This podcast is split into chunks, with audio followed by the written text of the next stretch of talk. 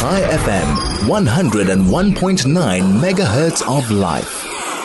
Right. So, looking at September, and it is Prostate Cancer Awareness Month, and there was an incredible initiative. Um, it was a campaign. It was run by the I think it was in, in partnership with the Urology Hospital in Pretoria, and they partnered with other organizations. And it was I took the test campaign, and really it was in, it was allowing and giving free uh, prostate tests to to men around the country. I think I don't know all the details, but that's why I have uh, the, the, the wonderful Dr. Viola Morolo to tell us more about it. Um, Dr. Morolo is a urologist at the Urology Hospital uh, Pretoria. Dr. Morolo, welcome. Thank you much for joining us. Hi, Nikki and uh, uh, uh, uh, your um, listeners from Chai FM. I hope I've pronounced it well. It is my pleasure to be talking to you and your listeners about this important discussion on prostate cancer. Well, you did. You pronounced it perfectly. And it is a pleasure for us to have you on the show. So thank you so much. Because, of course, we know that prostate cancer is the most common cancer, co- common male cancer in South Africa. Am I correct, doctor? Yes, you are indeed correct. Maybe to put it into perspective, um, the, your lifetime risk in males to get prostate cancer in all the races is one in 15. In other words, one in 15 men have got a will develop prostate cancer in all the races. And then if we break it down, um, in, if your if your race is black, in, in other words, you're black, um, you've got a one in four one in four men will develop prostate cancer, and for the whites or Caucasians, one in eight will develop prostate cancer. So that gives you a, a, a, better picture in terms of what your individual risk is. But in, if we clump all the races together, one in 50 men will develop prostate cancer, which is quite a significant number um, if you consider, you know, the, the, the, the, those numbers. And combined with that, if you're of, you, if you're black, you've got a 60% increased risk of actually getting the disease and 2.5 increased risk of actually dying from the from from prostate cancer. Wow, wow. Now, how does that compare to numbers um, around the world? I mean, is one in 15 a normal number or is it particularly high in South Africa? Okay, um, maybe what you then uh, delving into is the risk factors. Remember that um, one of the risk factors is race, specifically Black. So okay. the statistics in South Africa and in Africa will be higher simply because our uh, race dynamics. Um, and so that that's the reason why we will have the higher um, uh, prostate cancer because our race is predominantly Black in South Africa, in Africa. I hear you, Dr. Morolo. So let's talk about it. It's really important. We always talk about early detection being key. And with this campaign, I took the test. It was really to encourage men to go for the prostate test. So let's talk about what the prostate test entails and also the age that one should start. And i am I'm giving you three questions. And if if if you are black, if you should be going, seeing as though the chances are higher, if you should be going when you're younger. So maybe you can speak speak to all of that if you don't mind. Okay, no, only my pleasure.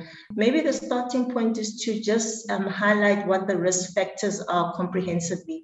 We've spoken about the Black race being a risk factor, but in addition to that, family, if you've got a family history of prostate cancer, whether it is your father or your grandfather or your brother, or yeah, yeah, so if there's a family history of prostate cancer, um, you're at an increased risk and also if there's a family history of breast cancer.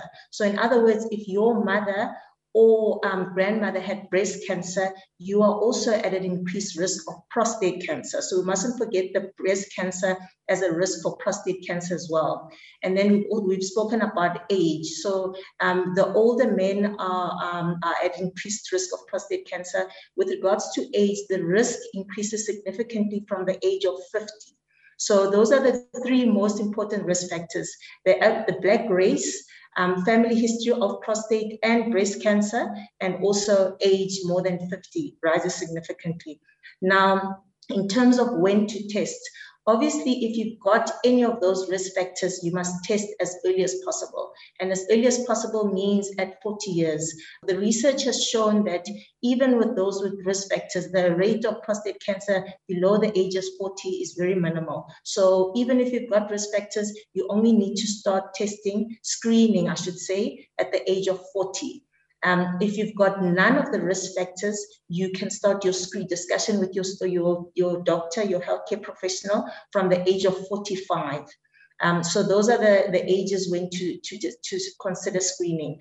And then in terms of what screening is, I know that um, you you highlighted on the I took the test campaign, um, which focused on only on the prostate specific antigen, the PSA blood test, but screening in essence for prostate cancer has got two components the blood test, which you've mentioned, but also the digital rectal examination. If either of those are suggestive of prostate cancer, you then need to go for further tests to diagnose prostate cancer. And obviously, if they're negative, then you will then need to check regularly once a year to just confirm that you haven't developed prostate cancer. I think we'll probably talk about it later, but prostate cancer, um, by the time it has symptoms, it's already too late. So when you don't have symptoms, you still need to continue your screening to make sure that we get it before it is advanced. Okay, thank you for that. So well um, explained and summarized, Dr. Morolo. You've just said that if you start to get symptoms, it's too late. Can you please expand on that? What would the symptoms be, and what do you mean by too late? Okay, so let's start with um, too late. Too late doesn't necessarily mean that we cannot cure you. It's too late in the, in the sense that it's not the ideal time that we want to pick it up. Um, because remember, by the time you have symptoms, it means that there's either direct spread from the prostate to the surrounding organs, which could be nerves and um, the rectum, which is uh, behind the prostate. I don't want to get too um, technical in terms of anatomy, yes. but we can talk about that um, or even spread to other distant organs, for example, the bone, where you have now symptoms where you have got paralysis or even bone pain, you know, maybe even not paralysis, but you can have bone pain. So it depends at the, at the kind of symptoms that you have. What I was saying is too late is we don't want to diagnose you when you've got symptoms. It may not be too late to treat you at whatever stage, whether you've got localized disease or locally advanced disease or metastatic disease, there's always a treatment option we can uh, uh, offer you. Whether that treatment option is curative or palliative is then dependent on how far advanced the disease is. And then, um, yeah, so that's yeah, I hear you. I, I, hear you. So you're saying, so when you spoke about symptoms, you were saying symptoms if it had, if, if perhaps it had metastasized, and then you could be experiencing symptoms, in which case it, it had already gone quite far. We're going to take a break. After the break, I, I want to just stay with the symptoms because are there symptoms if you have prostate cancer? Would you know if you have prostate cancer. We know with breast cancer, you can feel a lump, not always, but uh, maybe we can speak to that, Dr. Morolo. Um, we're going to take a quick break. We'll be right back. Thank you. Chai FM, your station of choice since 2008. Well, welcome back to the DL Link Show, where we connect you through insights, information, and illumination. We are highlighting prostate cancer. It is Prostate Cancer Awareness Month, being the month of September.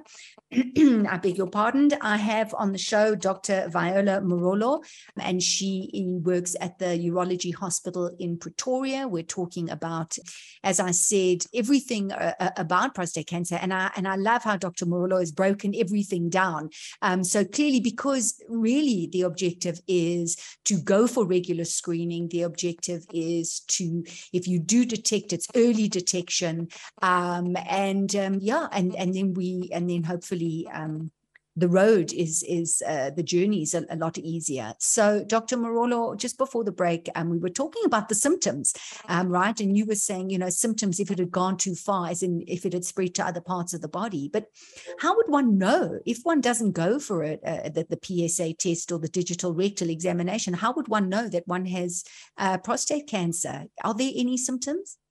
Okay, thanks, Nikki. Um, maybe let's just, before we talk about the symptoms, let's just talk about where the prostate is because the anatomical position of the prostate actually um, is what determines the, you know, the symptoms. It explains the symptoms.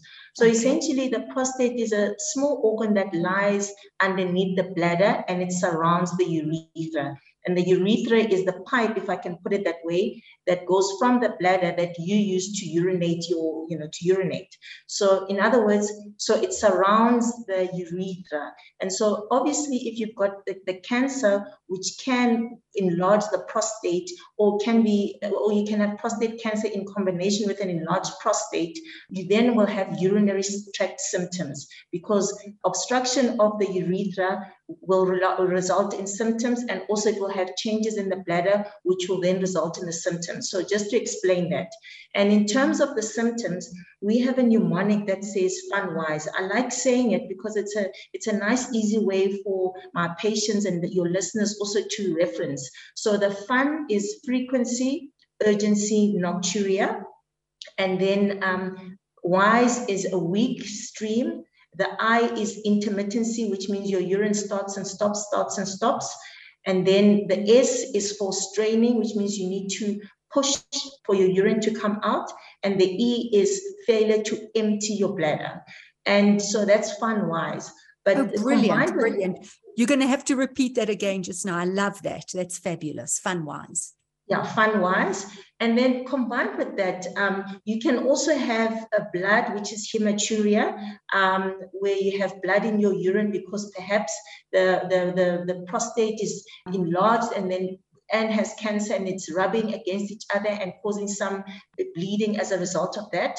And then in addition, you can then have symptoms of local uh, spread of the cancer, for example, to the rectum. So I mentioned that the prostate lies underneath the bladder, but in addition to that, the rectum is behind the prostate. So the prostate, as the prostate cancer uh, progresses, it, it most um, directly affects the rectum. And because the rectum, um, it, when the rectum is involved, you can then have constipation or uh, yeah, mostly constipation. That's locally. But now if we talk about distant spread, where it now goes to the bone, most the, the likelihood is that prostate cancer will spread first to the bone but of course it can also go to the liver and the lungs. So when it goes to the bone, you can first of all have bone pain, for example, um, non-specific bone pain. Um, you can also then have malaise where you're tired because one of the important roles of the, brain, the, the, the bone is for uh, your, your anemia. It could make sure that you, your blood, your HB is normal. So if, you, if you've got that, you can also present with just tiredness and malaise. And the other thing is that sometimes it can actually compress your cord. So when it goes to the uh, bone, it can affect your um, vertebral column and then compress the vertebral cord inside the, the, the, the, the spine.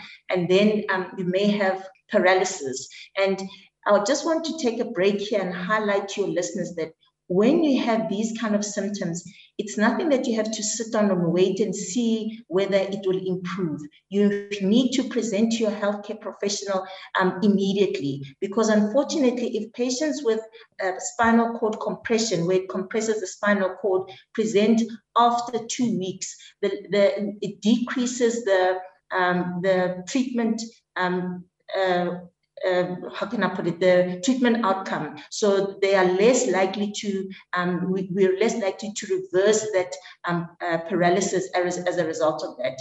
Yeah, so those are the most important symptoms, but I do like to highlight again that one should not wait for these symptoms because then we're no longer screening, we're testing. Remember, screening is where you do um, tests before one has symptoms. But now when you've already got symptoms, we're no longer screening, we're actually testing you. Thank you so much, Dr. Morolo. You had this I Took the Test campaign, um, and as you said, offering the PSA blood tests. Did you find, did you have a good response? Um, did you have a lot of men coming for the tests? Yeah, what, what was the response like? Yes, um, we had a great response. Um, we had 411 um, participants that actually came for the test. And similarly to our population representation, majority of the, the participants were, um, were blacks, and there was a few um, white uh, Caucasians that also presented. And of significance um, is that most of the the participants actually do not have medical aid. And maybe here I'd also like to just pause and just um, correct um, your your um, your introduction of myself. Yes, I am based in private at the urology hospital, but in addition to that, I also work in the public sector. I'm actually very committed to um, contributing to the private sector healthcare. So um, going back to the participants that presented for our, um, I took the test, majority of them do not have medical aid, which places a challenge as to how we address the demands of um, the treatment that's required um, or the further investigation that's required in patients who are willing to take the test and then um, the tests are positive or require further testing and yet do not have medical aid. And then also one of the findings of the, the campaign was that men actually came with their partners and um, their, their partners were also very willing to, you know, do tests on themselves, which is urology tests. But um, unfortunately, the campaign was all about prostate cancer. So was also just an interesting finding that um, it's interesting how men normally present and do um, the health-seeking behavior increases when they're supported by their partners. Hmm, wow, uh, Dr. Morolo, that's fantastic. So for those who, you know, as you say, posing the question, if if they if they if you are looking at the markers and you're not happy with the markers and and they don't have medical aid, um, where to from there? Yeah, that's that's a burning question. Um, in fact, that's what I'm passionate about to addressing the public healthcare sector in a private environment that's that's one of the the things that um, for me I would you know it's one of the things I'd like to contribute to in terms of the South African healthcare system.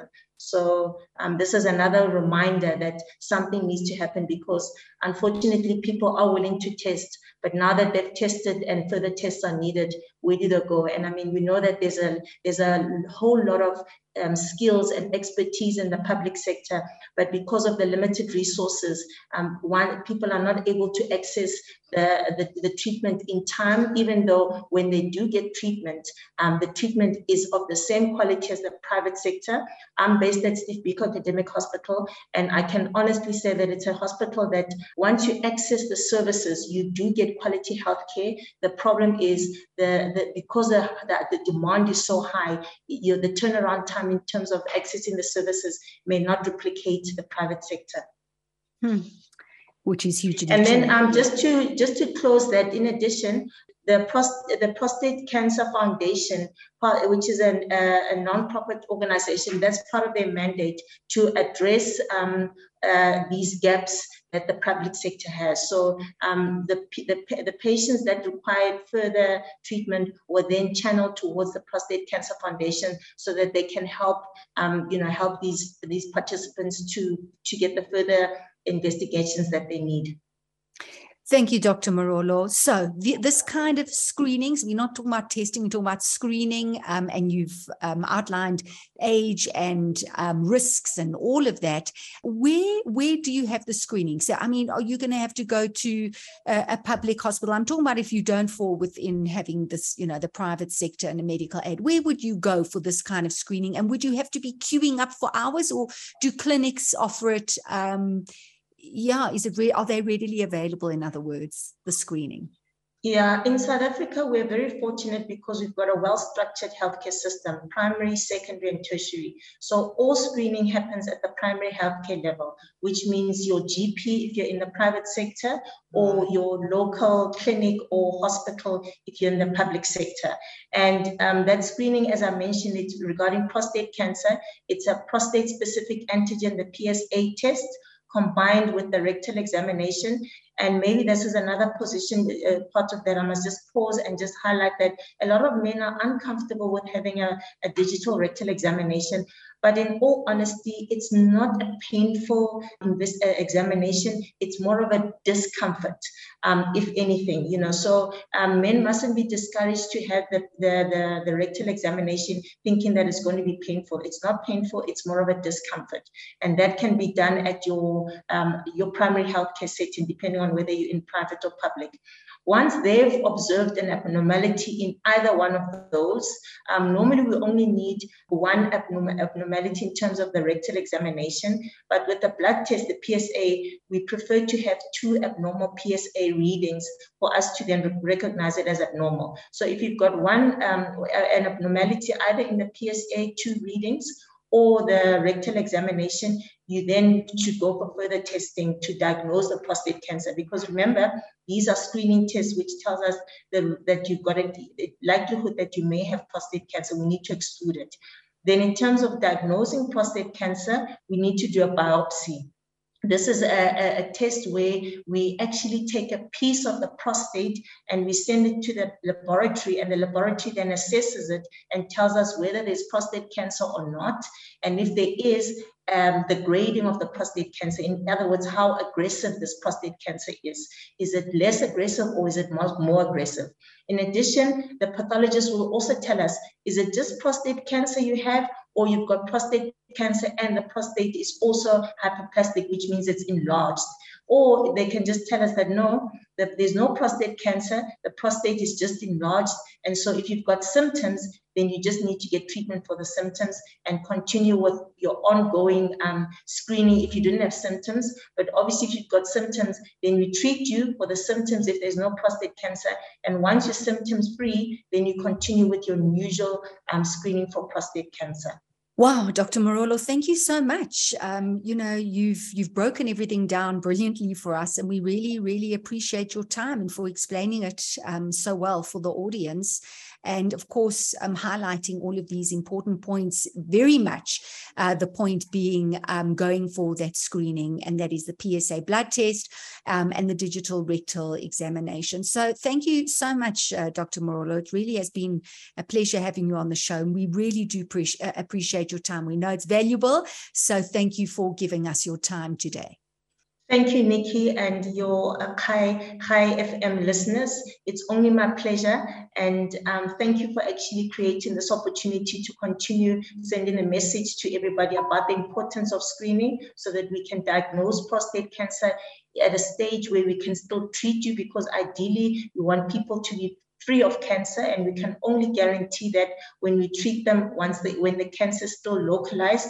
But of course even if the cancer is advanced locally advanced or metastatic they, there are still treatment options. So do not be discouraged if you've already got symptoms. Go ahead and still get tested for prostate cancer because whatever your stage is we will still be able to help you. So thank you for creating this opportunity to help um, you know um, address prostate cancer in this important important month.